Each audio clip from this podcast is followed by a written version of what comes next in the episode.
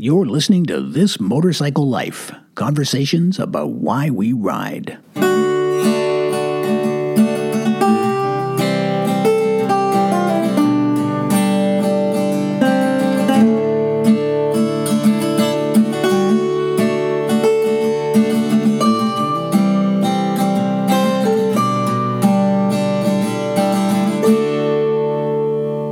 Episode 47 The Chief. I'm Bruce Philp, and thank you for listening. So, how do you pass on your passion for riding motorcycles to the people you care about the most? Not just your friends and life partners, but eventually your children and even your grandchildren. Or should you? Well, in a moment, you're going to meet two members of a motorcycling family whose constant companion for four generations has been a bike that was first found in a barn in 1954. And it turns out their recipe's pretty simple. Just mix a little love with some good stories and a 1947 Indian chief. We'll get to that conversation shortly, but first, this. I'm sure I don't need to remind you that this podcast is a supporter of the Movember Foundation, but you might not know that the season for Movember's signature event, the Distinguished Gentleman's Ride, is upon us. Well, it used to happen in the fall, but it was officially moved to May last year. This year, the date is May 22nd, and in the words of the organizers, this year we ride together. Join a distinguished gentleman's ride if you can, and be a sponsor if you can't. But either way, be happy that thousands of riders around the world are once again going to share the same roads in support of a great cause. And speaking of happiness, why don't we get started? I don't have to tell you that motorcycling means a lot to the people who do it, sometimes to the point of changing lives. And I think it's natural when you get to a certain point in your riding life to want to share that experience, especially with the people you're closest to. Our enthusiasm might seem a little overbearing to them. I've certainly seen a few eyes glaze over when I get going on the subject, but I figure that if they at least see what a joyful thing it is, well, then maybe they'll eventually catch this affliction for themselves and find their own joy. And that's kind of as far as I'll go. After all, joy's in the eyes of the beholder, right? And who wants to create a reluctant motorcyclist? That dilemma was very much on my mind last August when, just days after my difficult conversation with Omar Petralis, I got an email from a listener in Colorado named Eric Klingenpeel.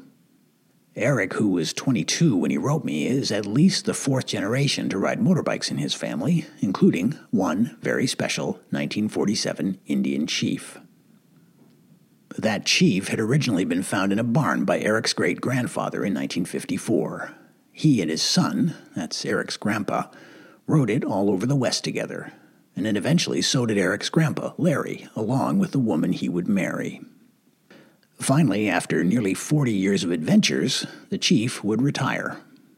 But it wouldn't last, because Larry, egged on by his grandson's enthusiasm, brought that motorcycle back to life once again in 2018. And, well, maybe I'll stop there. This felt like a message, and like a story that you might want to hear as much as I did. I reached Eric Klingenpeel at his home in Denver, Colorado, and his grandpa Larry Gibson in Anderson, Indiana.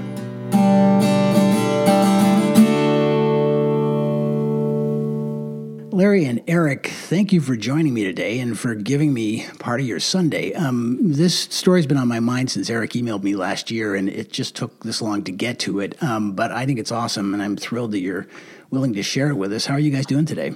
Good. Very Doing good. good. Awesome. Excited to be on. Good. Well, I'm I'm excited. To, you know, when- whenever an episode idea comes from a listener, um, I always feel super flattered. A little extra pressure too, but super flattered. Um, so, so look. Normally, I would start by asking you guys both how motorcycles came into your lives, and we will definitely, you know, get there shortly. But I, I wondered whether it made more sense in this case to start by um, meeting the bike behind this story, um, and uh, and I, I only mean that so that people can picture it. What is an Indian chief, and what year is yours, and and kind of roughly um, what kind of a motorcycle are we picturing here? Okay, it's a 1947 Indian Chief. Uh, in 47, uh, Indian only made one model. They made the Chief. Uh, they had made some smaller ones before and after, but that year it was just the Chief. Hmm. And uh, this particular one uh, was apparently bought by someone up in the Fort Wayne, Indiana area. And uh, we found it up there. it's a full size, it's a, a 1200 cc V twin where the Harley is a 45 degree V twin, the Indians are 42 degrees. Makes them just a little softer on the on the uh, exhaust note. So if you know them and you hear one go by, you can usually pick them out. But you don't hear many Indians anymore. Yeah, wow.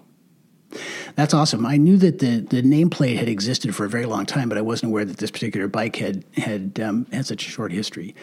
Um, that's cool. And how many miles are on the one that you've got, or do you even know that? Well, my dad put at least a hundred thousand on it. Wow. He he he was an aircraft mechanic, a licensed aircraft mechanic, and an awesome mechanic on everything. And he rebuilt the engine uh, a couple of times. And he rebuilt it once again before he put it away and started riding BMWs in 50, uh, 65. Wow. So uh, it's got a lot of miles on it and it and it you could tell.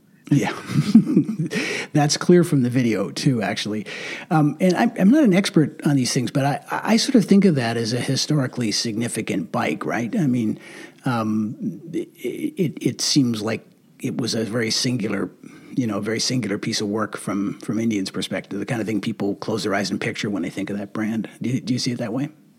Yeah, uh, the the purists, the Indian family, the people that ride Indians and, and work on the old ones, uh, the these skirted fender Indians like mine are ho hum, but to the general public and people riding all other kinds of bikes, it's wow! Look at those skirts, look at those fenders. That that's an Indian. Yeah. So it's kind of the the when people think of an Indian, if they don't not really into Indians, that's what they think of usually. The forty 40, 40 through 46 skirt or 48 skirted fender. And then they made in 49, 50, 51, they made a little different. They put some hydraulic front forks on them. And, uh, but the first year they had the big fenders like that, I believe was 1940. Hmm. Well, it's certainly the bike I picture when when someone talks about Indians of that era. Um, now, Larry, and we'll get to you in a second, Eric. I, Larry, you you apparently have had um, 17 bikes, I think Eric told me, which for a lifetime of riding doesn't actually seem like a like a ridiculously high number. Um, so I get the impression that you know what you like, and you're obviously not afraid of a wrench. Is the Indian typical of the kind of bikes you've owned? Uh, the Indian was the very first when I started riding it. When my dad got it, I was 14, and uh, since then they were just whatever. We had four sons and three daughters, almost everybody rode motorcycles. So as the kids were growing up, we had Hondas and Kawasaki's and uh, Yamahas and a little bit of everything. But uh, the Indian was always my favorite because it's what I kind of grew up on. And right. My wife and I dated and took date rode it on dates back in 1957. So it, it was always special. Yeah, which is which is kind of why we're talking.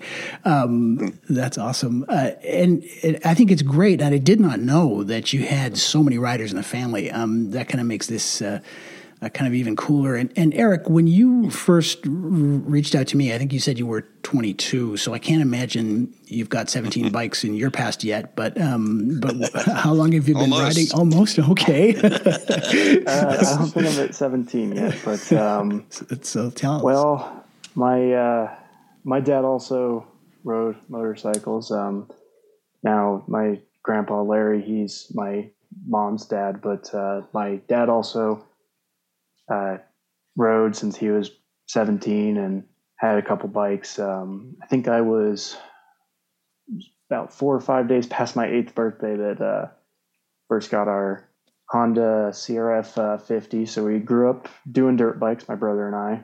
Um, and I definitely think that it, my mom uh, doesn't ride on the street; she rides dirt bikes. But I, I definitely think that growing up in that family helped her say, "Okay, let's put our our eight and our 10 year old on dirt bikes. Right.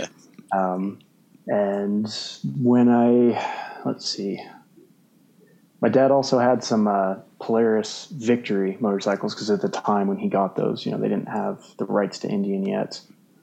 Uh, so we had a 2008 and then a 2011 uh, Victory. So an 08 Kingpin and an 11 Cross Country, and I grew up like riding on the back of those. Um, I think that after Polaris bought the rights to the Indian name, uh, my dad kind of saw the writing on the wall for victory. Mm-hmm. Um, and he also wanted an Indian, obviously not the same company making them, but uh, it's kind of cool to have the namesake in the family for 70 years apart um, when the motorcycles were made is kind of cool. Yeah, for sure. Um, also, Eric, your dad uh, bought a uh, Kawasaki Spectre that's correct. A Spectre which, 750. Which, yeah, which he I don't know if I bought it or he gave it to me, but we we got that running well. Put a trailer on it and pulled it to Sturgis, South Dakota, and back to Indiana, riding double and pulling a trailer. And then I wore it out and broke it broke its back, and then we gave it to somebody. yeah, so bikes have definitely been in uh, been in the family, but um, as far as as far as me, once once he went up, uh, he saved a couple years and then got a 2016 uh, Indian Chief, and that kind of re sparked my uh, interest in riding because we had to get rid of the dirt bikes a couple years before. Um, but as soon as he got that, I wanted to ride too. So we found a 2006 uh, Yamaha V Star 650, so a smaller cruiser bike. Mm. Um, I started riding that, and then after three years of having that, I got a 2016 Indian Scout. So uh, now we got three Indians in the family. I also have a 2019 BMW uh, G310R with my wife, and I'm working on a 1993 Suzuki GSX 1100G. So kind of like a naked version of a Gixxer bike. Right. Right. And it's currently undergoing some work. Right. That bike is no joke performance wise. Um, it's an interesting spectrum you've got there of bikes. I mean, I'm not surprised to hear uh, cruisers given the part of the country that you live in, but um, the G310 is an interesting choice in that, uh, what is it? It's a GSX. It's, is that the one they call the GXS? Uh, so it's an 1100G. I think they made it for three years, and Suzuki is historically kind of late to the game, um, putting things, uh, technology in their bikes, and mm. they were kind of holding on to the, the naked or the um, the uh, UJM, I guess, the standard uh, motorcycle for a lot longer. At the time, people didn't want that; they wanted very specific bike. so they wanted the sports bike and. Uh, non-faired version of a Gixxer 1100 just wasn't appealing, so I think it had a three-year run. Um, but my a coworker of my uh, dad's um, passed away, and his wife sold it to us for five hundred dollars because it wasn't running. So hmm. I got it running, and then uh, I'm currently working on getting it in the good riding condition. Oh, fantastic! That that's a great uh, it's a great garage full. I think three is a nice number. Yeah, it definitely is.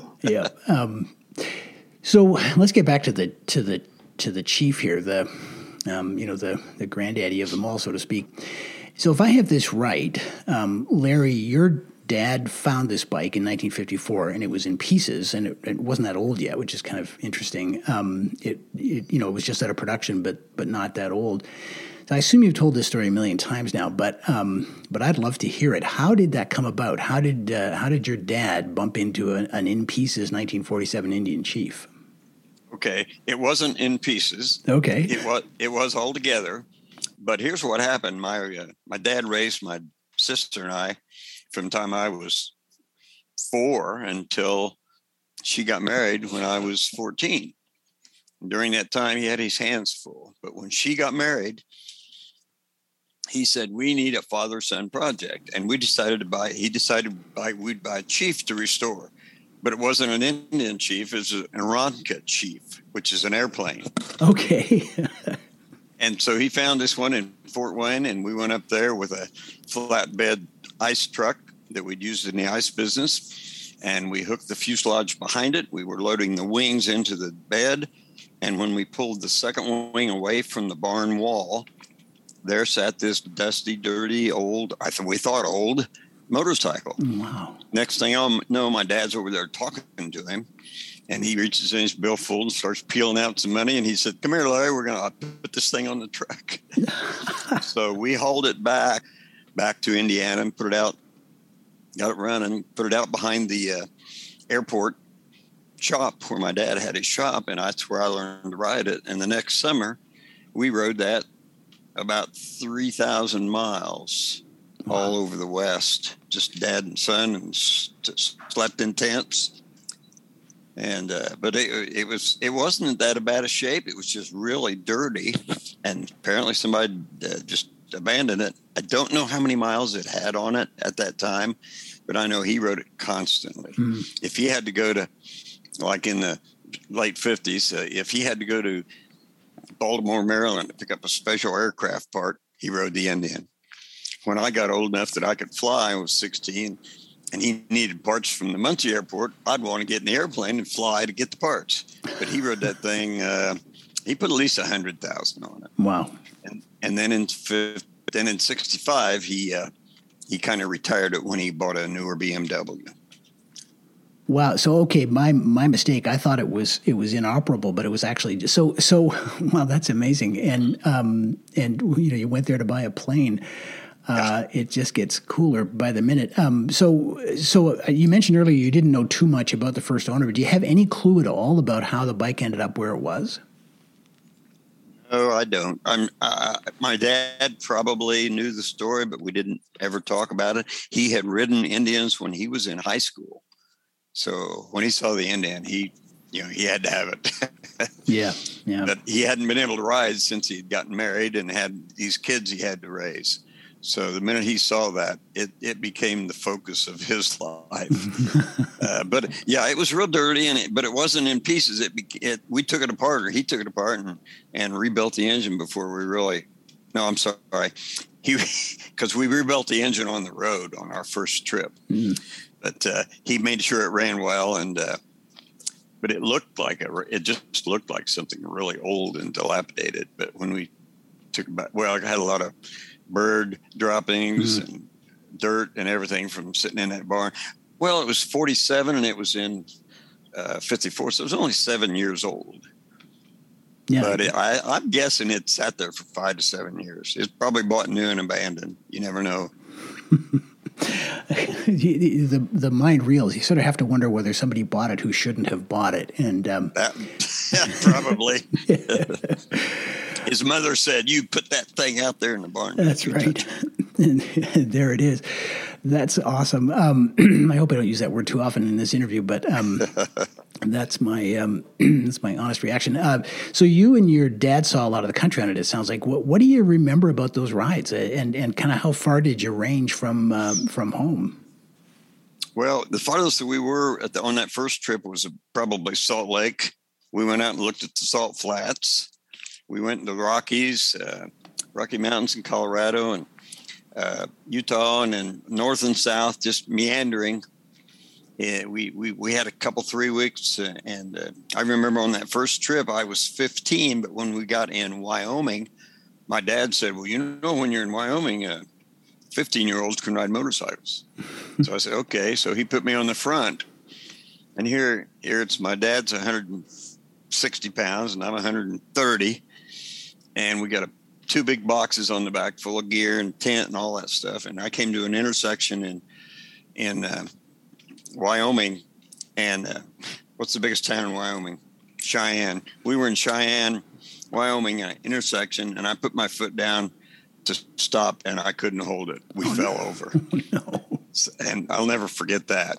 But he said, "Well, let's pick it up," and he made me stay up there and kick start it and get going again. So learned that lesson well. Yeah. But we did a lot of track. We went up to the top of Mount Evans. We went to the top of P- Pikes Peak when it was still gravel.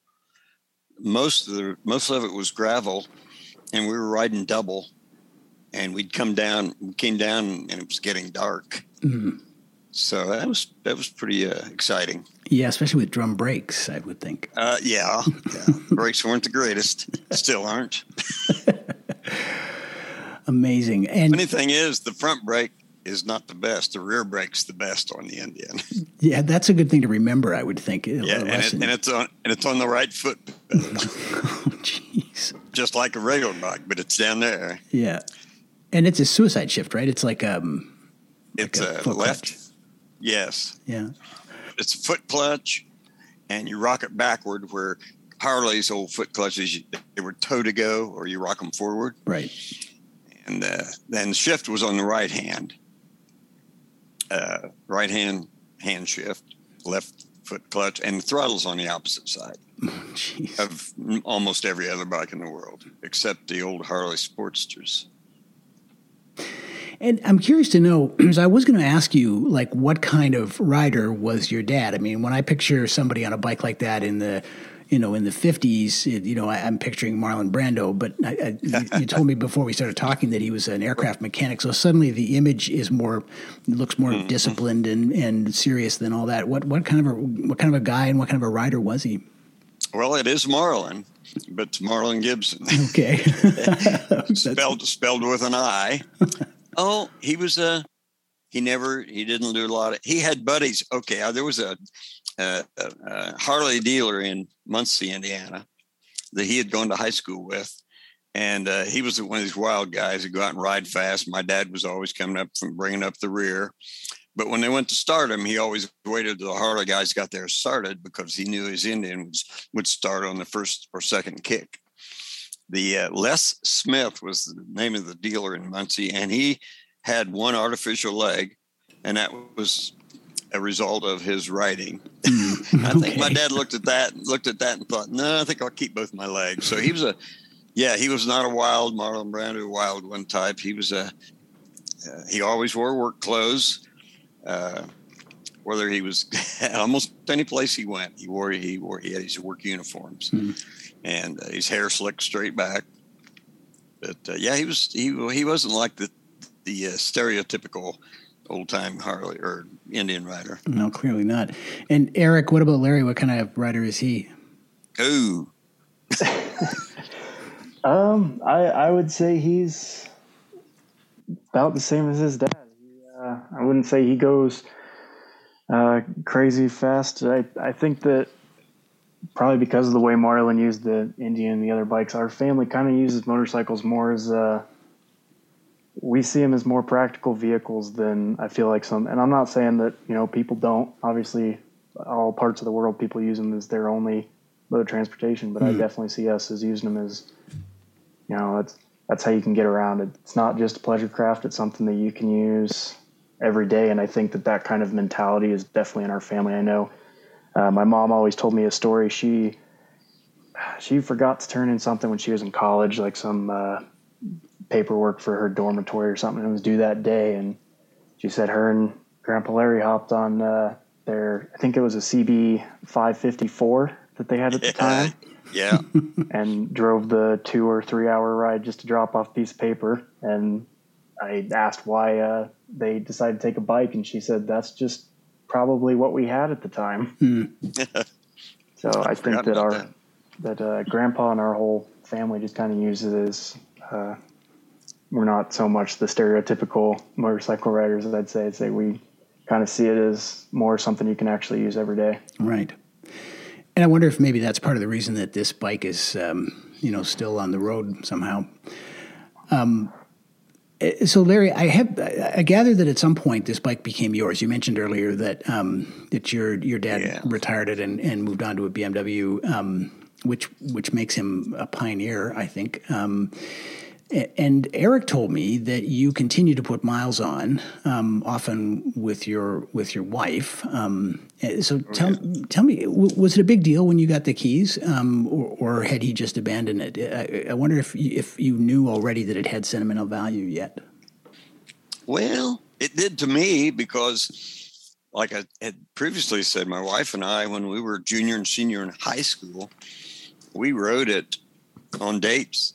I mean, we went from here to Indianapolis is about 40 miles. Mm. I know there's a place down there, a big drive-in where everybody cruised around like they did in the 50s and still do. And it was called the TP. In Indianapolis, the Indianapolis Indians, and the big teepee, and we'd go down, cruise around that, and then ride 40 miles back home. so, uh, but we we spent time on it. So yeah, it was it, it meant a lot to me when he parked it in 19 when when he parked it in 65 when he bought the BMW. I was in the middle of raising seven children. My wife did most of the work, but you know what I mean. Working working three jobs. I was a journeyman electrician, and then I did photography and other things on the side, and and did a little flight instructing. But then, when he passed away, about 1989, that's when we pulled it up out of the basement of his house where it had been for 20 some years. We pulled it out of the basement, got it running, brought it to my house, but the problem was I did not have a garage. Hmm. So I'm not sure what we did with it for a couple years. We probably kept it in that house where, because uh, we rented a house out and kids lived in it. But uh, we didn't ride it really until about 19. I'm looking at my notes I made about 1980, about 1991. Hmm. Um, and what happened? We uh, we had to move it, so we had to bring it over here. And so I decided, might as well make it run. And my wife and I decided that we'd we'd get on that thing and ride to Sturgis, South Dakota, the big Sturgis bike rally. Right. So we packed up a big box on the back and got on it double. And that first 10 feet, I thought, we're never going to make it. It was too heavy. The frame was twisting, but we ended up riding out there and we, in about Iowa, uh, we had some problems and we had to send off for some parts to Starks out in California. But we made it out there, and when we got to Sturgis, it was knocking real loud. Mm. And we ended up pulling the engine in a campground, pulled the heads off, and uh, could see that there was a, a lot of wear on the, the connecting rod or on the uh, crankshaft. And uh, that's when we called home. And in fact, uh, Eric's mom drove our van out and picked us up. We put it in the back of the van and took it home. And that's when it went in at our living room. Right. And stayed there. I took the engine out. The engine was already out. The uh, the rest of it stayed in our living room. She built a little thing to put in front of it, and most people didn't even know it was there. and uh, a little folding uh, partition.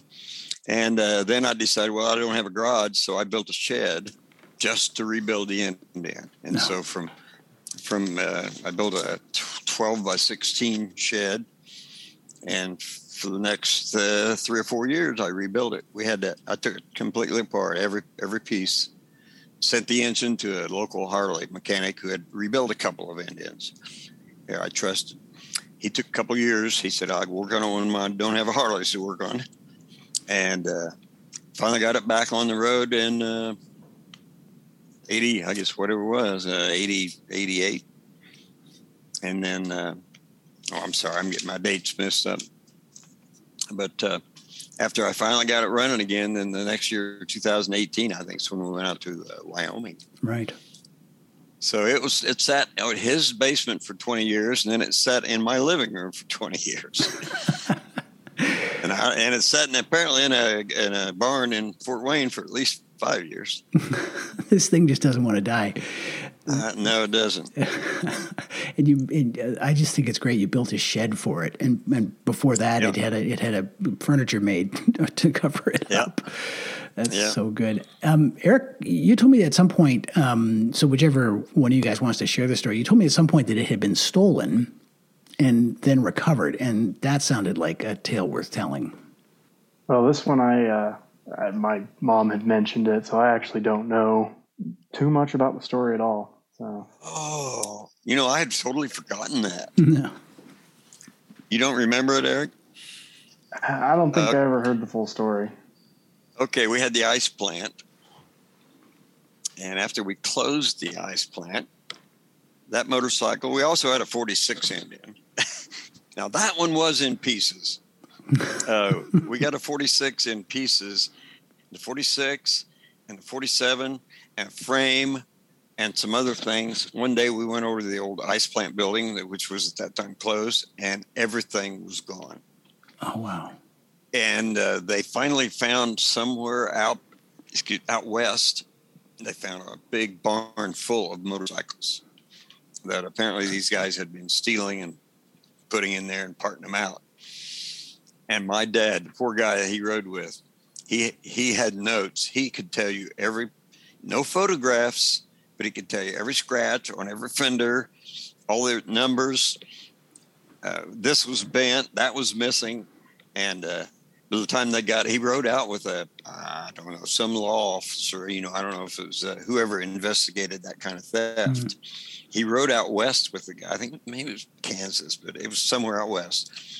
And he was able to identify those parts. And the guy that rode out there with him said, "Well, Yep, that's what he told me on the way out here. there, would be a scratch right here underneath this. And so he got everything except the one frame back. And I really, honestly, I'd forgotten about that story. Wow. Yep, it was the 46 and the 47. The 46 was totally in pieces. And it's now been rebuilt, gone to England, gone to Australia, and I don't know where it is now. Wow that's a that's a, um, amazing, and the, the the, the having the written descriptions. Um, oh yeah, that's where he when he went on his trips on the motorcycle. He wrote down every place he stopped, every he uh, every waitress that waited on him, her name, and how much tip he left her. Oh. he was, and we still have some of those notebooks where he. Uh, made notes on his trips on the Indian. So that's kind of interesting. i have to look through them. Oh, that's amazing. What a record that would be. I mean, just of a time that doesn't, you know, not to be predictable, but that doesn't exist anymore. Um, no. You know, a, a big theme in Eric's telling of the story to me, um, is, you know, kept popping up this idea that it needed, you know, that it, there'd been some heroic roadside repairs. Um, and you, you mentioned the, the engine re- rebuild at one point. And I guess to some extent that's life with an old motorcycle. But you know, I'm wondering, uh, thinking about that and listening to the story you just told me, I'm wondering how much these misadventures ended up kind of bonding you to the to the bike somehow. Because I, I don't, it doesn't sound like like an exaggeration to me to say that it's already a member of the family at this point. Did, so long winded question. Do have these things somehow made you feel more deeply connected to it? Oh yeah, definitely. Uh, because when we talk about a trip, like my wife and I talk about the trip where we rode it out there the first time. We were looking for a place to pitch the tent. We went off and it was raining. We went off the side of the road. And when we pitched our tent, when we came out of this field, it was not the road was nothing but mud and it fell over sideways and we had to it was it was awful getting it out of the mud and we got pictures with us at a car wash with the motorcycle and us all covered with mud but that's you don't remember the cruise down the highway doing 55 and everything was nice. You remember the the sliding off in the mud. Yeah. And, uh, and then having to order parts, wait for a day or two for parts to come from California. And my dad, when we first took the very first trip out there, he and I in 55, uh, he didn't know what shape it was in, but he thought it was good. And we got uh, somewhere out west, wasn't very far, Illinois, Iowa, wasn't very far and he had to totally rebuild it. And the thing I remember about that, he he rented a spot in a garage, ordered some parts, and the thing I remember was he said, "Okay, Larry, get on there." I said, "You are gonna start it?" He said, "Get your get your gear on, get on the back." I got on the back, and he said, "Okay." Uh, he said, "I'm going to kick it now, and we're going to ride off." He never tried to start it. And here's all these guys in his garage standing there like, oh, yeah, like it's going to start. he kicked it two or three times. It started. He didn't even look back. He just put it in gear and rode away. and I'll never, I did look back. I'll never forget, never forget the look on those guys' faces because they thought he was going to have to tear down and try again. Amazing. Yeah, those are the, those are the things you, that you remember. That and coming down Pikes Peak after dark. Yeah, yeah, I'd be in therapy still. I think if it had been me. but, uh, um, it's funny you talk about um, your dad, you know, lighting, if rebuilding that motor and then just lighting that bike up without um, any doubt that it was going to start. And it really reminded me of watching you do the same thing in that video, which I'm going to ask you about in a minute. Um, it, but it's all a little clearer to me now why you guys are confident in your mechanical abilities. Um, so I'm curious about something. Uh, I, I guess there are motorcyclists in every generation of your family. Um, Eric, you said your dad rides and your mom rides, and so I'm curious to know. And this is a question motivated by my own, you know. I've got a you know I've got a grandson too, um, although he's much younger. I'm curious to know how you two connected over this. Hmm. Well, um, at least from my point of view, uh, I can't remember how old I was when I first saw it, and I always had vague recollections of the peeking behind that uh, little portable oh, uh, wall that was built to hide it, and looking back and seeing that bike. But it probably wasn't until I was in high school that uh, that engine got rebuilt, and it kind of got back on my radar. And uh, at the time, I was kind of I was a little over the dirt bike uh, scene. I, as you can imagine, a nine year old um, learn how to drive any sort of manual transmission uh, isn't very good at it. Uh, right. Uh, so I, I, crashed a couple times, and you know, as a kid, that kind of scared me. So definitely, there was a three or four year period where I just didn't want to go uh, dirt biking or anything. My brother and my dad would go a lot, and I would stay at home because I just didn't want to because I was a little scared. But uh, I think seeing that getting rebuilt, seeing the the fact that this bike that's been part of our family, and I didn't know how you know how long it had been in the family at the time. I didn't know any of the stories or anything, but I did know that it was something that had been sitting there my whole life. Uh, just seeing that that was a possibility of something that could come back to life definitely like sparked my interest. So I kind of, uh, I would say I occasionally would poke and prod at grandpa and ask like, Oh, like, how's it going? What's, you know, what's going on with this? How is it coming along? And, you know, even to like to now, even though it's rebuilt, I still, uh, I went up there with my mom recently after I graduated college. I had some time off and, uh, went up there with my mom to Indiana to see all the family and, we went and uh, tried to do a couple things to it. We uh, tried to replace the exhaust, I think, with a new old st- or a replica stock. Yeah, yeah. didn't fit. Yep. yeah, your your dad did some modifications, and that was also kind of cool to see. If um, you know, here's where, and I think that's something that you know I never got to know Grandpa Marlin, but uh, it's definitely kind of cool. Like even though I never got to see him, like seeing all these stories and then seeing what he did, like, okay, here is where the the brake light switch um, is getting in the way of the old exhaust because when he put the different exhaust on, he flipped it and uh, covered up the holes where the old one was. So just being able to see like the little things, like his craftsmanship in that bike, is definitely kind of cool. So not just getting me closer to to Grandpa, who I've known my whole life, but uh, his dad as well, who I, you know, unfortunately never got to meet. Yeah. Yeah. Which is, um, but, but, even so, uh, you know, even even the, the, the opportunity to connect the way you have with your with your grandfather is pretty, you know, it seems to me pretty special. Um, you know, I was going to ask you next. I was going to say, so so this bike um, ends up getting retired from active service, you know, in 1991 near Sturgis, and so I just assumed that it got taken home and put under a tarp somewhere and, and forgotten about it. And so I was going to ask Eric, so how you know how did you become aware? How did this kind of get onto your emotional radar screen that this that this thing existed um, because you're you know what 18 19 20 something like that when um, it gets rebuilt but it turns out the answer is that it was in the living room the whole time that's amazing well, i mean what was it like eric because um, I can imagine objects like that kind of taking on a real special life when you're, you know, especially when you're young. Um, and you, you know, you said you would poke at it a bit. I mean, what what was it like having that thing around the whole time? Um, I would say uh, it, at first, it wasn't really on the radar. It was something that was there. Um, I we went to let's see, I was probably only like five or six, we went to Panama City Beach, and my dad rented a Yamaha that was maroon, and uh, my association was, oh, that's the motorcycle that was in the, the living room. And it wasn't until I was about 10 that I asked my mom about that. And she's like, oh, you talking about the Indian? No, that hasn't been running for years.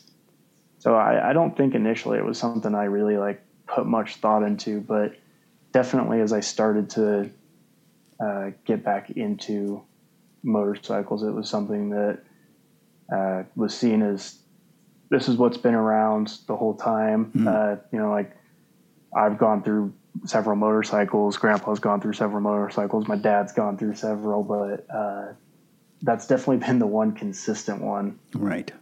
Right. Um, so I think that that's always kind of been the the stable point, I suppose, um, with the motorcycles, and it all changes. And you know, you get different bikes compared to where you are and stuff. Like you said, I had a cruiser living in the middle of nowhere, Wyoming, but moving to Colorado Springs, a big city, you know, that 70 mile a gallon to that BMW is kind of hard to uh, hard to compete with. Right.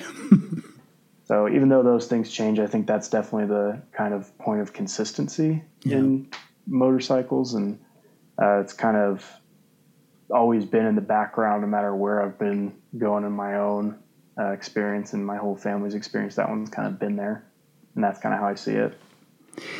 I mean, it wouldn't be strange for a young man to to want to do anything but, um, you know, connect with his, you know, ancestral, you know, history.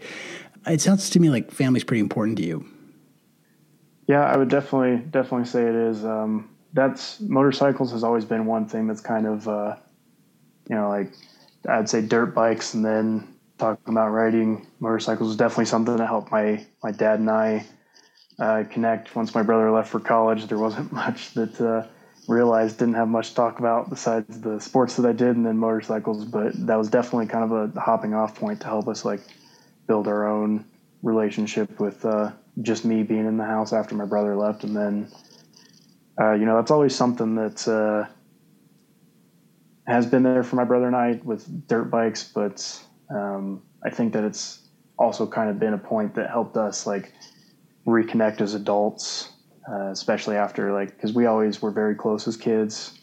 Uh, we moved around quite a bit, so it was just him and I. And then once he left, I kind of had to figure out my own. I had to get friends and figure out what to do. But you know, once I uh, got back to once I got out of college and everything, I was able to get a lot closer to him. It helped that he moved two houses away from my wife, but uh, uh, after that, it definitely helped that you know, we had something to talk about. We had something to do. Um, he's got a, I can't remember what year, 2010, 2012, um, Harley uh, Road King. And he's always, every time I go to visit my wife, he's like, hey, we need to, we need to go on a ride. We need to do that. Cause that's something that, uh, even though we kind of have gone our own directions with what we do with motorcycles, um, you know he's getting back into dirt biking and I'm staying more on the street. Like mm. we still have something to connect to. So I think that uh, it's definitely kind of been a good point to help connect to the family, just because that's something that's always been in our lives. Yep. Yep. Yeah, and I think if, I think you mentioned you you you moved around a lot. I think you told me um, before we started that it was a military family, and I guess that that feeling of um, you know kind of rootedness is probably especially valuable when you live that life. Maybe I'm just projecting, but um, it feels like, like that's part of the story. Um, so, Larry, when Eric and I corresponded about this um, a little while back, he, I think, suggested to me that his passion for riding and for the chief um, had been something of an inspiration to you um, to get it back into running order um, this most recent time. Is is that true? Um, and and uh, assuming that it is, uh, tell me about that. What what was your thought process when you decided to get this thing running again? Well, I you know I I knew I wanted to do it, and I knew I was going to do it, but I guess I just needed a kick in the butt, you know.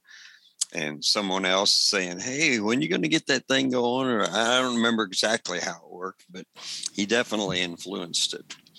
And uh, so once I started on it, it took a few years, but I kept going, and we finally got it going. And uh, I'm glad.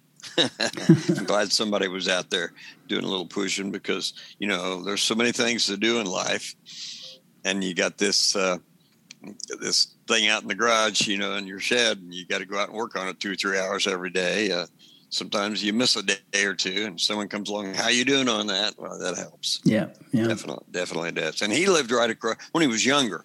For a while, they lived right across the street from us, and then they moved to Georgia, and then they moved to Wyoming and Montana and North Dakota, California, and all these other places. But I've stayed in the same place, same town since the day I was born. So that's in, so that's interesting that this happened. I didn't realize it had taken quite so many years. Did you correspond with Eric over this while the project was going on? I mean, was it the sort of thing you kind of kept, um, you know, up to date with each other about, or or did you just quietly labor away uh, until it was done? Yeah, you know, I'm not sure. May ask ask uh, Eric about that because I know we talked about it, but as time goes by, my memory, you know, things blend together, and uh, there's quite a few difference years difference in it. funny thing was, re- recently we uh, he had his uh, Indian here, and we were trying to change the oil, or he bought an oil change kit, and we were trying to get the the uh, oil filter off and we tried and we tried and tried and couldn't get it off. We went to a, a, uh, a parts store, got there just before they opened, and the manager was there. And we said, We need something to take a filter off. Now, you know, I got four to five different kinds of filter tools. And he looked at me and he said, Grandfather and grandson? I said, Yep. He said, Okay, take all the time you want. He said, I think that's great.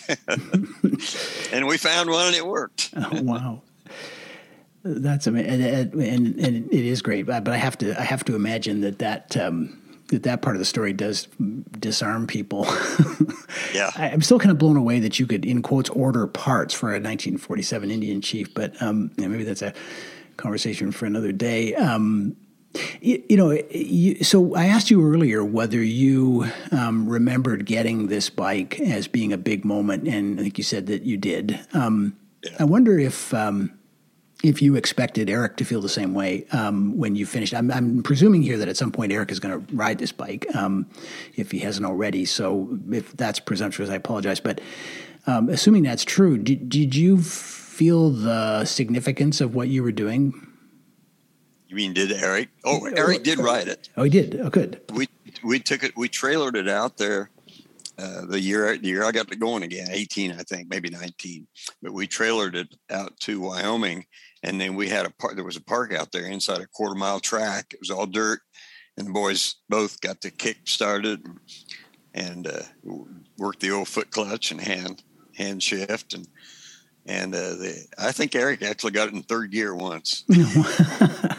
but it's uh yeah that was that was really important to me to to see the boys to to see them start it and ride it. Yeah. Amazing. And and Eric, from your point of view, how did that go? You you were aware he was working on it for for some number of years, and and were you did you have a sense of anticipation about that? Or I'd definitely say it was something I kept tabs on. Um, it, it wasn't a daily back and forth, but you know, if I hadn't heard from him in a while, and you know, just wanted to talk to him in general. A good starting point was just, "Hey, how's the bike going?" So uh, that was definitely a good way to start the conversation. Um, uh, it was honestly a little surreal because I, you know, not to doubt his mechanic skills. I'm not doing that at all. But uh, when you see something sitting there your whole life, it's definitely a little surreal when you're actually sitting on it, kicking it over, and uh, learning how to ride it. I'd say that that definitely kind of um, wasn't unexpected because I knew it was going to happen. Um, once it started running, I knew that uh, it was going to be you know, it was going to be something that was was running. I didn't know necessarily if I was going to write it or not, but uh, you know, when I got put on it, it was definitely kind of a surreal thing. I would say. Yeah.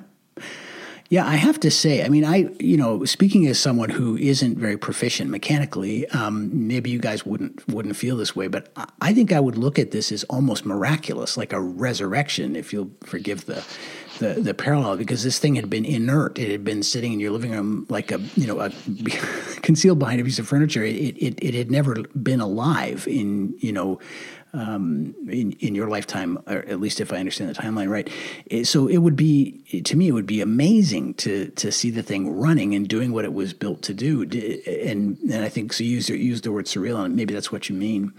Um, how did you feel when that uh, when when well I think you you shared a bit about that, but how how did you feel, Larry, when you watched these guys, you know, using this as intended? Oh yeah, that was that was my biggest thrill. Uh, I don't know who was first, but two of my two or three two of my sons have ridden it, and uh, two grandsons have ridden it, and uh, yeah, it made me feel really good um, to watch them ride. At one point, my uh, 14 year old grandson, 13 or 14. He weighed about 90 pounds. Mm-hmm. He, uh, I, I, I had it running perfect and starting perfectly, and I got him on it, and he kicked it over and got it started. And uh, that's pretty amazing. If you've ever tried to kick one over, you know that takes a, it takes a technique and a certain amount of weight and a certain amount of strength. But I got a video of him starting it. So yeah, that was a that was a big thrill seeing family to uh, to get on it and ride it. Yeah, I bet. I yep. bet. Um, now, so why did you shoot? So the video that I saw on YouTube, which we'll obviously share with listeners, what uh, what prompted you to shoot that? When it first, the first time, is that the one where it, I said it's alive first time? That was uh, that was the one where you kicked it over that uh, Debbie was recording, or uh, I think I, I had think it on a tripod. Yeah, I'm not sure which one. It was the, the first one. It was the first time it had run. I had been trying to get it to start. I had ignition problems, timing problems, carburetor problem. You know, even though I'd rebuild all that, everything has to be perfect. Mm. And when it is perfect, it's easy to start. But that was the. I knew it was going to start. I, would had it to fire, and I said, "I'm going to put the camera up, and I'm going to kick it till it starts." And then I made that video of it being alive and I probably didn't act too excited on the video. I looked kind of dorky, but uh, I was pretty excited. I saw, I saw somebody made a comment the other day. They they laughed at how the camera shook. Yeah, when, when it started. Uh, yeah, no no stabilization on that one. Yeah, but uh, yeah, I do. I've been a professional photographer and videographer, so I like to document things. That's the way I I remember things mm. by documenting. So I've got tons of pictures rebuilding that bike, stripped down every part, laying out in a big pile or spread out on a tarp. And I did that because every part needed a little something done to it. Yeah. It uh, the frame the frame was cracked. We had to straighten it and and uh, weld it back. We TIG welded it back together, and uh, tanks had to be repaired, leaks, you know, holes and everything. But it was well worth it. Well, you know, you, you said you described yourself as looking dorky in that video. That's not the reaction that I had. The reaction I had was you looked supremely competent. I was kind of like, I wasn't sure this was even real because you just like fired up the camera, went over, got on the bike. I think it was the third kick, and um, yeah. and then it was the thumbs up. I'm like, this guy was very sure yep. this bike was going to start. yeah. yeah, I had this, and then I got it, I rolled it out in the driveway after that, and I every time I tried to engage the clutch, it killed it. Oh no! Every time I tried to put it in gear, it killed it because I the clutch is real, real tricky. It kind of goes over center and then it starts operating backward. Oh wow! And I had something wrong, and it took me a couple days to get that straightened out. But uh, the next time I started it, I rode it, and I had my neighbor across the street. It was at night, but I had a here, Jan, hold this camera. I'm going to ride this thing down the street and back. so I get the neighbors involved too. That's awesome. in the in the video, um, the bike looks like it's still got lots of patina. Um, you know that if it looks to me like as if it's if it's not in its original condition, it's it's certainly close to its original condition. Um, is that the case? And are you you guys still keeping this as it is? No, my dad had already repainted it once or twice. He'd changed fenders when he, he had a couple of real bad wrecks and that's another big long story. But uh, so the thing has been worked on, repaired, modified, and when we got it, uh, it had his second or third paint job on it. But we got a paint match. We we went to a paint store in town and got the exact same paint he had, which was actually a Chrysler color. Oh wow! And uh, we painted it that color again. but most people look at it because it it was lacquer and it crazed, Hmm. And uh, most people look at it and say, "Wow." That looks like is that the original paint? I just kind of look at it and kind of nod my head and shake my head. You know, I give them that. Hey, what do you think? but no, the paint is probably third or fourth paint job. My son, uh, my oldest son, uh, painted that. We prepared it, and he he was working for a guy that had a paint had a shop where they they worked on cars, and uh, they painted it. And uh, no, I had it stripped down to bare metal, every piece on that motorcycle. Hmm. Wow. Uh, the forks, the suspension, the uh, I've had the seat recovered in leather, and uh, the, the handlebars may not even be original. Uh, I upgraded it to 12 volt because it's uh, more reliable on the lighting, and uh, I, I put turn signals on it. And the guy down the street riding an old Harley, and he said, "I can't believe you put turn signals." I said, "You obviously haven't been on the street lately." but uh, yeah, we've done what we we've done what needs to be done, but uh, it still looks original. Yeah. And you had a there's a picture of one pinned on the wall in that video. I don't mean to Oh. suggest I've watched it a bunch of times, but I have. Um, it- what is that? Is that the bike, or is it kind of a, a similar one, or what's the story there? I was looking at that. Uh, that might be a picture, a generic picture that I found that was a, just a really nice picture of a 47 Indian. And I had a, I got one of it and framed it and put it up on the wall. But since then, I had a friend who's a professional photographer, took me and the end Indian up to an old abandoned factory and had smoke and all kinds of stuff and did did took some pictures of it. And that's that's the one that's going to replace anybody any of the other ones. Right. But uh, no, that wasn't mine. But I'll be glad to send you if I have an email address. I'll be glad to send you a copy of that other one I, I would love that. it it's really nice. I've had people look at that and say, "Oh man, that belongs on a magazine." cover." Yeah. Wow. it's very very good. He's he's a professional and much better than I am. Oh, I, I'd love to. I'd love to share it. Um, with in in my uh, in my show notes. So so we'll I'll definitely follow Okay. up on that. Um, so so Eric, I'm I'm curious about the story of writing it from your perspective, writing it from the, especially for the first time. Um, what what was that? What was that like? I mean, first of all, there's the mechanical issue of and nothing's where it's supposed to be, but also a lot of love and history have gone into this thing. Uh, How did you? What was that experience like? Tell me about it. Well, uh, even though I thought everything was not where it's supposed to be, uh, Grandpa assured me that for a 1947 Indian chief, everything was exactly where it was supposed to be. um, but I, it was definitely kind of um, daunting. Uh, I know that machines are meant to be used and meant to be ridden, but at first I was definitely very nervous of uh, breaking it. Right. So I was very gentle with it and I definitely had a hard time. Uh, like he said, we didn't take it out on any roads or anything. Um, there was an old, old school, I think, uh, that was had since been torn down, but uh, the football field was still there and the track was still there, and it was just kind of grown over. Nobody really used it, so we said, "Well, we'll bring it to a soft spot in case I fall over." Um, but it was definitely it was interesting. Uh, it was challenging. I was a little worried about breaking it, and then um, getting it into second gear. I kept slipping from first to 3rd Uh, getting into second gear was probably one of the biggest challenges for me.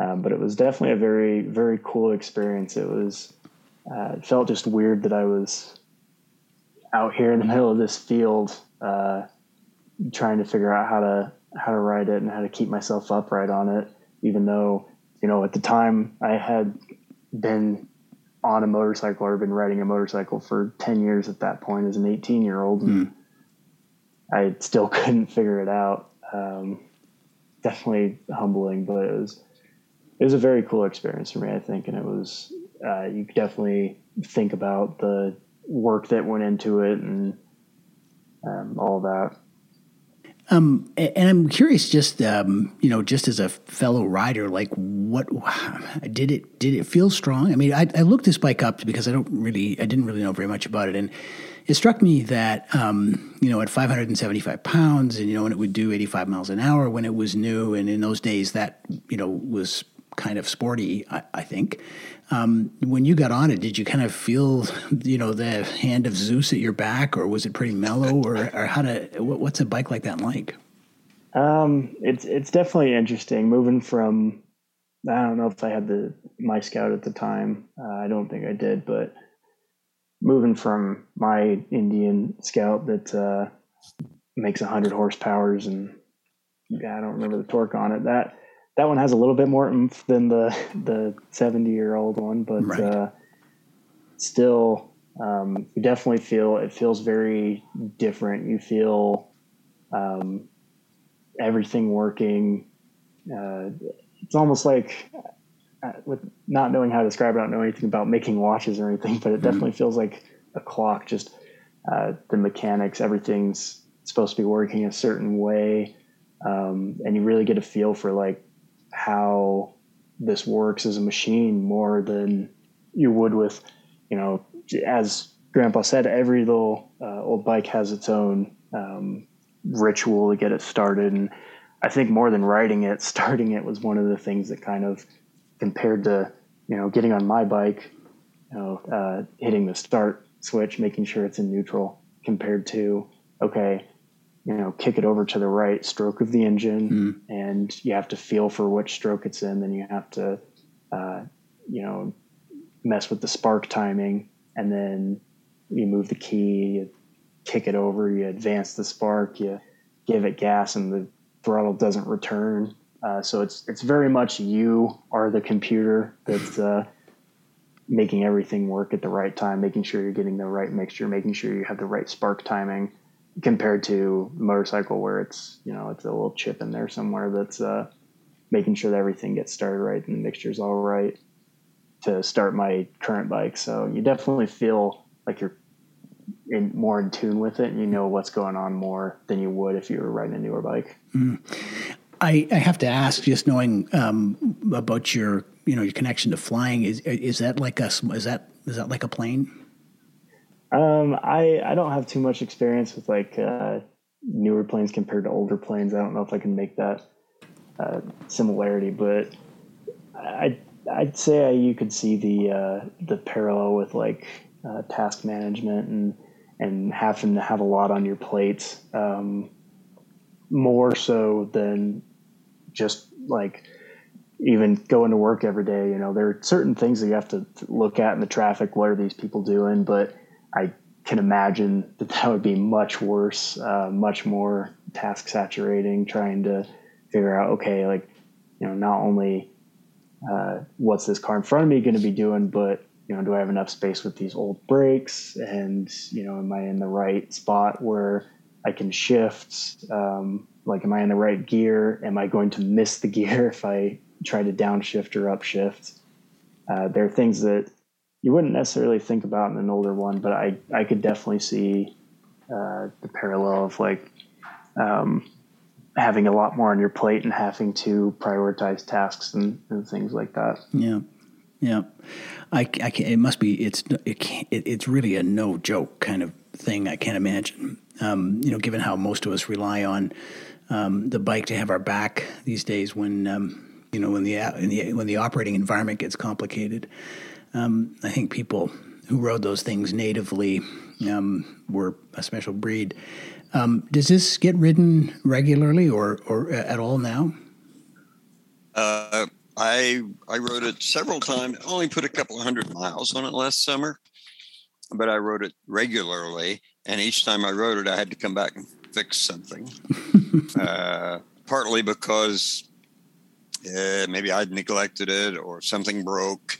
Uh, but uh, yeah, it takes a little more maintenance.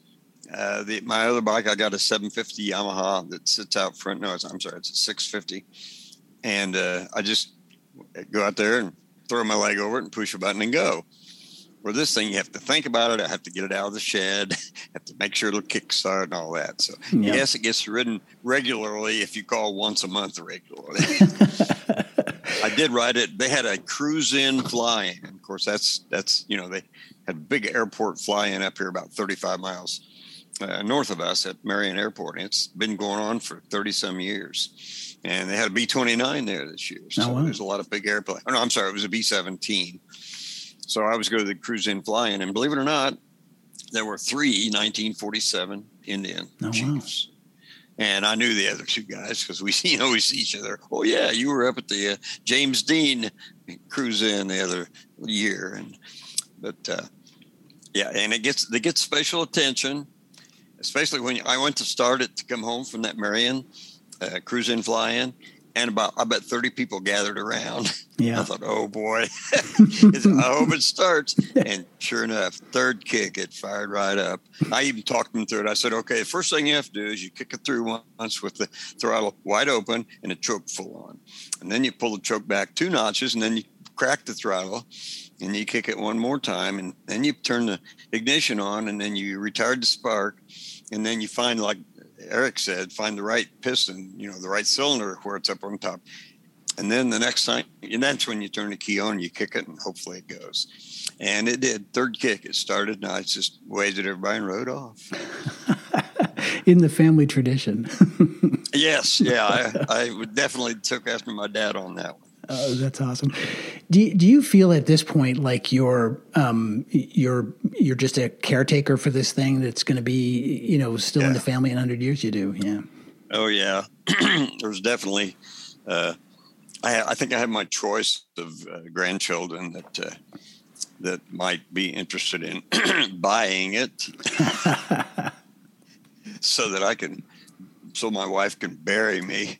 But uh, no, that, yeah, I think it's going to stay in the family, uh, even though they won't be named Gibson. Uh, right now, that uh, there's one Gibson and one Faust and one Klingenpeel. I know that would be definitely interested in carrying on the tradition.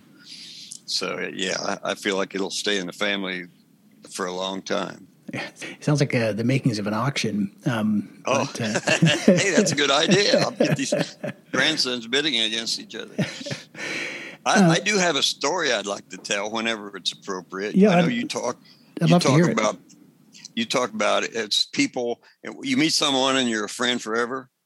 yeah, You know, you meet somebody and you talk motorcycles. yeah, absolutely. when we when we, when we made our first trip to Sturgis, and when it broke down and I had to take pull the engine and bring it home in a van, we were on I I guess it's seventy. We were on interstate heading west, and we were in the middle of somewhere, and it was hot, and we said. Oh, we got to get off this thing, cool off. So there's a McDonald's ahead. Let's pull over. We pulled into a McDonald's parking lot. Started you know, taking our jacket off and cooling off. And we looked down about six spaces down was a couple, a young couple getting off of their Harley. And they were looking at us and we were looking at them. And I was listening, Dixie, my wife Dixie said, What are you trying to hear what they're saying? I said, No, listen to those accents. We had a daughter that lived in England for a while. And I said, I can't tell if they're from England or Australia. Well, after about five minutes, we kind of walked together and introduced ourselves. And uh, they, he laughed because he said, I'm from Australia and she's from England. oh, wow. So that's why we couldn't figure out the accent. Well, we went in there and said, Where are you heading? They said, Well, we're going to go out to Sturgis. And I said, Where are you, where are you going to camp? They said, A campground called, uh, I forget the name of it. It wasn't uh, the, the, notorious one. Buffalo Chip, I think, is the is the. It wasn't yeah. the Buffalo. It wasn't the Buffalo Chip, but it was the other, Glencoe. It was Glencoe Campground. And I said, Well, look it up when we get out there. And so they took off at 75 mile an hour, and we took off going 55 on the on the interstate. Everybody passed you. and uh, a day later, a day or so later, we got out there, and we got out there just after dark. And the Indian headlight shows about 20 feet in front of you. It's about all you can see. We go into this campground, and we're here's hundreds and hundreds of tents. And we find this one little bridge that goes over a creek, and it says motorcycles only because there were cars and trucks out there too Yeah, sure. motorcycles only. This is 92. We went over that in the dark with our little 20 foot light. And Dixie said, Hey, look right by that tree. We pitched our tent, got up in the morning, opened the tent flap and looked across, and there was a British flag and an Australian flag. and it was that couple. So uh, we hooked up with them, spent the, a lot of time with them on that, decided to get back together two years later we all went to Sturgis again two years later, and we rode uh, the other bike that uh, Eric's dad's old uh, Kawasaki Spectre, and we met up and stayed at Glencoe. Oh, and I found out there was at that one campground. It was like like a hundred acres. I mean, it was huge, and there was probably 5,000, 10,000 bikes there. And we happened to pull in right next to this couple we'd met. So we met two years later. I get a call about a six months later, and he said, "Hey, we're getting married." And he knew I was a photographer. You want to shoot our wedding? And I said, "Okay." Where are you going to get married? And he said, "Maui." so we flew to Maui and shot their wedding. And he rode from the place where they had the wedding to the reception on the back on a Harley. I stood up in the convertible and took pictures of him going. And about a year later, he bought my 40 that 46 Indian.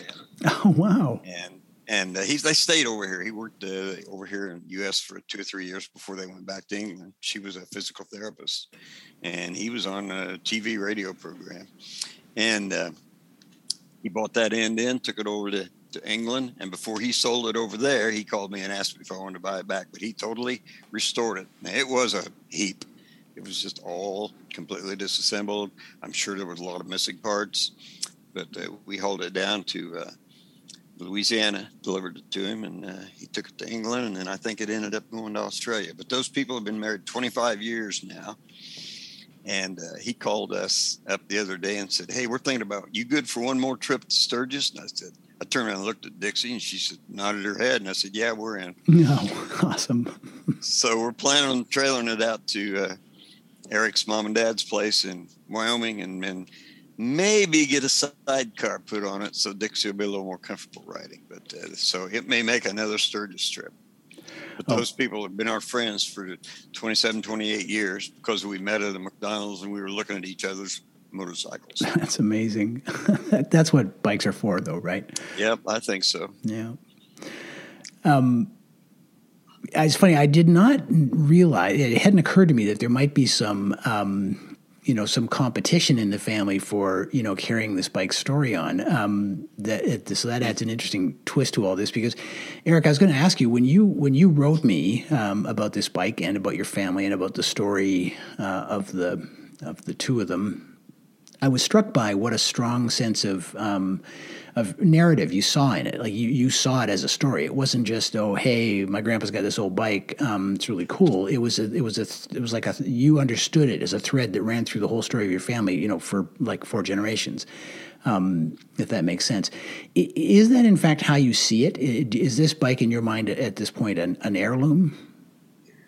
Uh, I would, I definitely see it as an heirloom. I would say it's uh, something that should stay in the family, and I think that uh, the whole family kind of agrees on that. I wouldn't, uh, I wouldn't say there's any, definitely not any like malice or any uh, anything if I wouldn't uh, get it, but um, as long There's as no it real stays in the competition. family.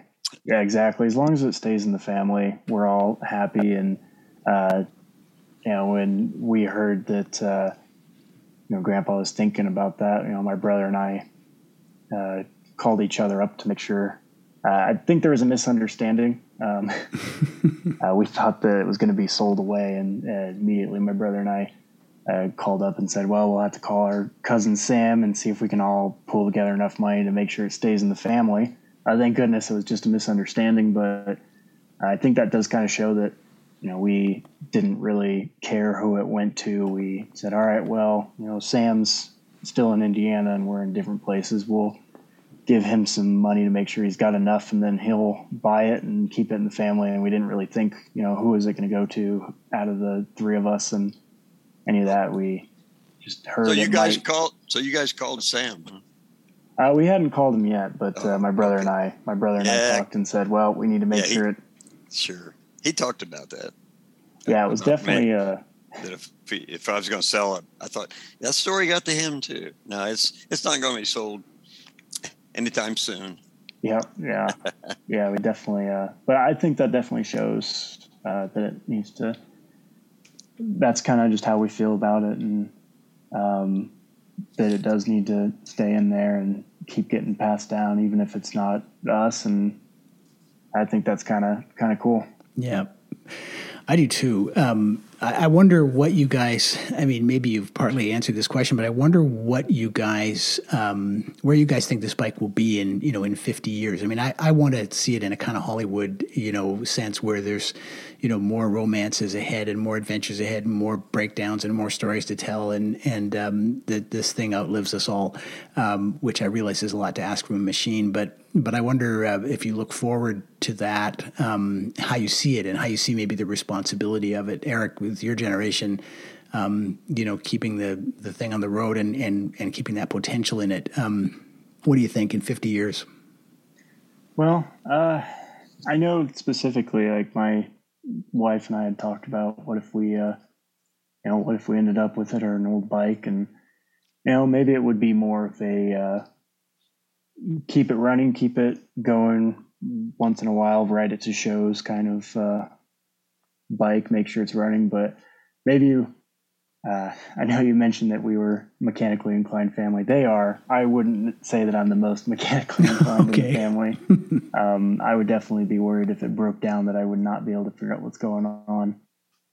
Um, and that's definitely why maybe you know later on in my life when I have things more figured out, I would be able to uh, get it working. But definitely um, think that it's going to stay around and you know I, I don't know if it's got some more big trips in it it depends on how bold uh, the next person to inherit it is and right. how much they trust their their own mechanical ability or their friend's mechanical ability but um, it's definitely going to be something that that stays in in the next 50 years it'll definitely be a revered thing in the family. I'd say whoever yeah. has it, uh, no matter who gets it, I, somebody will keep it in high regards and make sure it's upkept at the very least. I I don't see another twenty year garage stint in its future.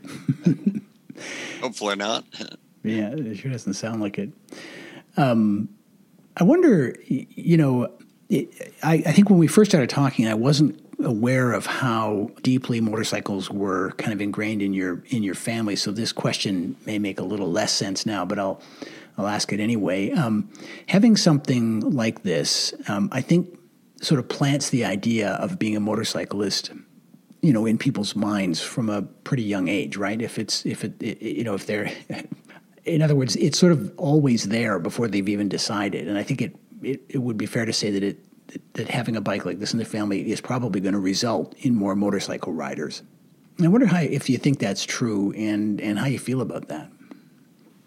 I definitely think it's true. Um, I think even though, like I said, my mom didn't really grow up riding. Um, it wasn't until we had gotten dirt bikes that uh, my dad decided that all four of us in the family needed dirt bikes so we could go out uh, together and I don't think I think it was that was the first time she um, started riding motorcycles more. But definitely growing up in a family where bikes were such a big part of it, um, not only allowed my dad to decide, hey, you know, I grew up riding motorcycles, I want to get my kids into the dirt bikes, but uh, you know, for my mom to say, yes, this is a good idea, let's put our kids on motorcycles, drop them out in the middle of Montana. That what could possibly go wrong? right. um, I think that just having a culture of uh, motorcycles kind of helps put uh, put a little ease to that and lets us kind of get more people into it. I know that um, my wife had never really been around motorcycles until I threw her on the back of one. Uh, like I said, when I graduated college, I made her get on my dad's uh, chief with me, and we drove a 15, 1600 miles across several states uh, on a little road trip of our own. And I think that just kind of, uh, if nothing else, forcing her to do that will maybe shine a good, uh, good light on motorcycles in our, yeah. our family. And I think it'll probably keep going just because, like you said, there's definitely a culture of um, this is something that uh, it can be, you know, safer if you take the precautions and if you do it right. It's not necessarily just something that, you know, you've we've all heard the uh, donor cycles and the murder cycles and all that, but it's not necessarily something that uh, really goes around. We don't you know we know it's inherently dangerous, but uh, you know if you do it the right way, and It I feel like that's a good. it, it is very dangerous. Um, okay. but there, sorry, there are ways. I'll rephrase that. It's dangerous, but there are definitely ways that you can you can mitigate it. And I think that Yeah. when growing up, uh, you know, when you're eight and you have to wear the boots and the helmet and the chest protector, that's just kind of something that's. And then even when you're a 17 year old and you think that you're cool not wearing a helmet, and your dad says you can't go out unless you got a full face helmet on, uh, just kind of that being in the family definitely helps make riding seem like something that's more attainable. I'd say. Yeah. And then then you come up and ride with your grandpa last summer, and you you've got to wear a full face helmet because you're in the Air Force and they won't let you. You have to, and I'm riding with nothing. but uh, yeah, you you were talking about the the culture thing. Uh, all four generations have been pilots too. Yeah. Uh, my dad, me, my son-in-law, and my grandsons. And I don't know something about mo- motorcycles and airplanes. Kind of, kind of the same thing. You know, they're different. They're not cars.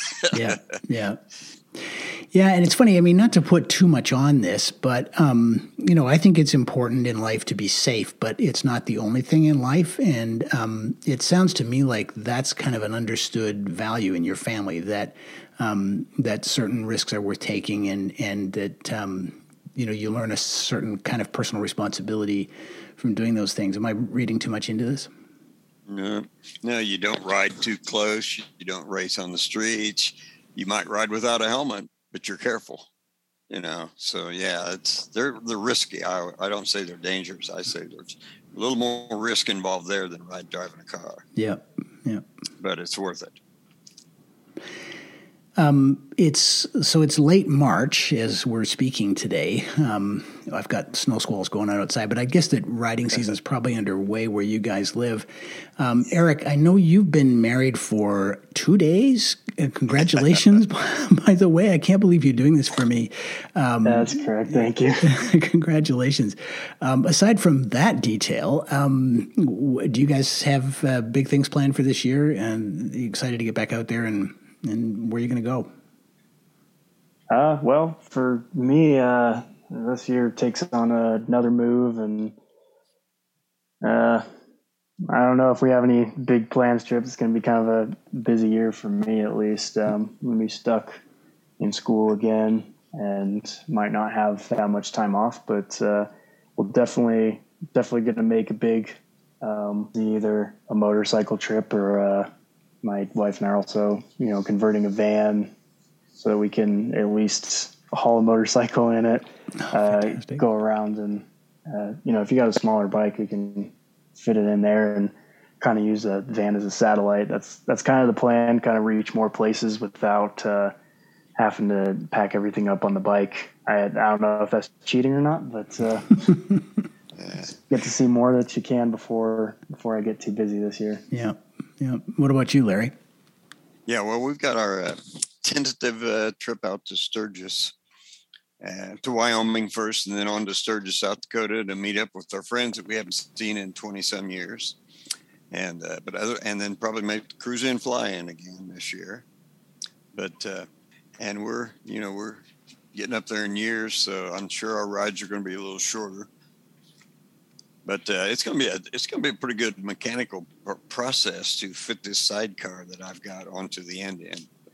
So uh, I bought a sidecar about a year ago, and and uh, it's just been sitting there waiting for me to put, to put Right. it together. But that that's our big thing for this year. That sounds like a cool project, actually. I think I read that that particular bike was a popular sidecar tug, um, at least back in the day. Yeah. And BMWs were real popular with sidecars, but I don't want a BMW sidecar, you know. And the Indian sidecars, if you want to buy a real original one, they're very expensive. Yeah. So this this one I bought was a it's a it was used and it was a not so popular one, but it looked very uh, well made and sturdy, and I gave I don't know twelve hundred dollars for it. But uh, I'll be able to fabricate a uh, make it work, I think. and uh, I'm looking forward oh, to giving all the neighborhood kids a ride in it. I can't give them a ride on the motorcycle; their moms wouldn't like that. but I think they'll, but I think they'll let them uh, sit in the sidecar and go around the block. I think they'll never forget that. Um, and based on the sound of the bike, um, I would say they yeah. won't forget that either. Nope. They come around now and say, Can we sit on it? So I take pictures of them sitting on the Indian. And then they get on the Yamaha and they say, Can we vroom vroom? And that means, Can you start it up and let me work the throttle? And I said, Yes, but don't go past 4,000 RPM. Right. I don't. yeah. I'm talking a little six year old kid. He sits on there and he twists the throttle and watches the, the uh, tach. Did I go too high? Nope. You did good. That's awesome. That's great.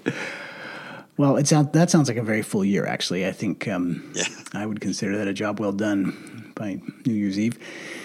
Um, you guys, Larry, Eric, it has been such a pleasure to meet you guys. Um, I, I, I, want to thank you for making this work today. Um, I know it's Sunday, and thank you, Eric, for correctly guessing that I would love this story. I really do. Um, and uh, now that I've met you guys, I think I, uh, I think I like you too. I hope we can be those um, instant friends that you were talking about earlier, Larry, because because uh, I just love your thing. I'm so glad you reached out. Well, we, I really enjoyed it. I uh, I look forward to it. I was a little nervous, but uh, I thought so. I made myself some notes so I wouldn't forget dates. But uh, yeah, there, we've done a lot of exciting, interesting things uh, with the family and on the motorcycle. Here's to that. And Eric, I think you'll you'll probably keep some room in your newly busy life for that too. oh, definitely. That's definitely gonna be a big I think uh, I've heard Texas has pretty favorable weather for it. So yeah, all year round. Amazing. Well, we've got buds coming out on the trees today here in Indiana. It's still kind of cold today, but we've had a couple of uh, 70 degree days and a lot of guys riding. So it's back. It's back like it always Weather. is. Yep. Well, it, it, take advantage of it, but um, but ride safe out there. And uh, and again, thanks uh, thanks so much for the time today. Okay, thanks for having us. For listening. Yeah, I really enjoyed it. Pleasure. Take care.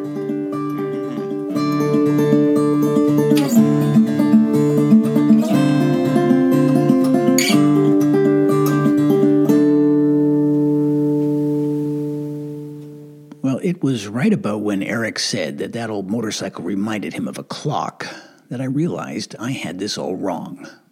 Sharing our love for this turns out not to be a matter of whether or how to do it, but a matter of why, and a matter of time. And listening back to this interview, that truth was right there in plain sight all along. It was there in Larry's memories of riding with his dad, and in Larry and Eric together, 60 years later, discovering the marks that Grandpa Marlin had made on that bike with his own hands. It was there in the photos that Larry shared with me, which you can see in my show notes, of he and Dixie setting out for Sturgis, of kids dancing around the chief hiding in the family living room, and of Larry riding with his grandsons. It was there in Eric's understanding that the chief had given him and his grandpa some common ground, something to talk about that could bridge time and distance, something with a future as well as a history, and it was there in the family coming together to keep that old motorcycle when it seemed for a moment like it might need to move on. But none of these moments would be memories without that bike. The Chief really isn't even a motorcycle anymore, it seems to me. It's more like a family album. And while I'm still not sure I should be promoting motorcycling to my family, at least I know now what the invitation would say if I did. And it's not, you should ride motorbikes too. It might just be, come on, let's go write some stories. Well, thanks for listening. You can find show notes for this episode at thismotorcyclelife.com. That's also one way you can reach me if you have questions, comments, or suggestions about the show. Emailing me at thismotorcyclelife at gmail.com works too, and I'd love to hear what's going on in your motorcycle life. You can also find me on Instagram, where I'm at This Moto Life, and where you can meet many of the people I've interviewed for this podcast. For this episode's playlist recommendation, I went back to a friend of the podcast from whom I have already asked a great deal. Besides being my guest on episode 26, Mark Kasprzyk of Red Light King has contributed music to three episodes. But as I think you'll agree, this one had to happen.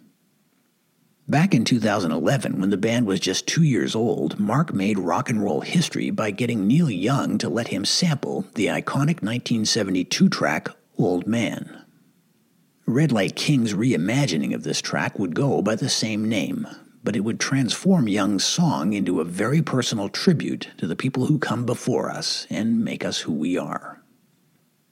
Well, it's kind of perfect, right? Buy it or stream it wherever you like to get your music. And in the meantime, keep staying alive out there.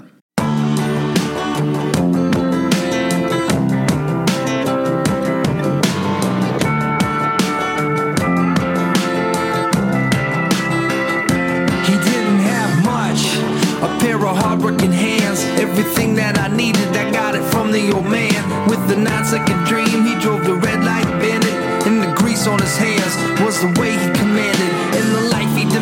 it kept us all in a struggle. When he ruled with his fists, it kept us all out of trouble. Even though he would leave, he wore his heart on his sleeve. By the way that he walked, he taught me how to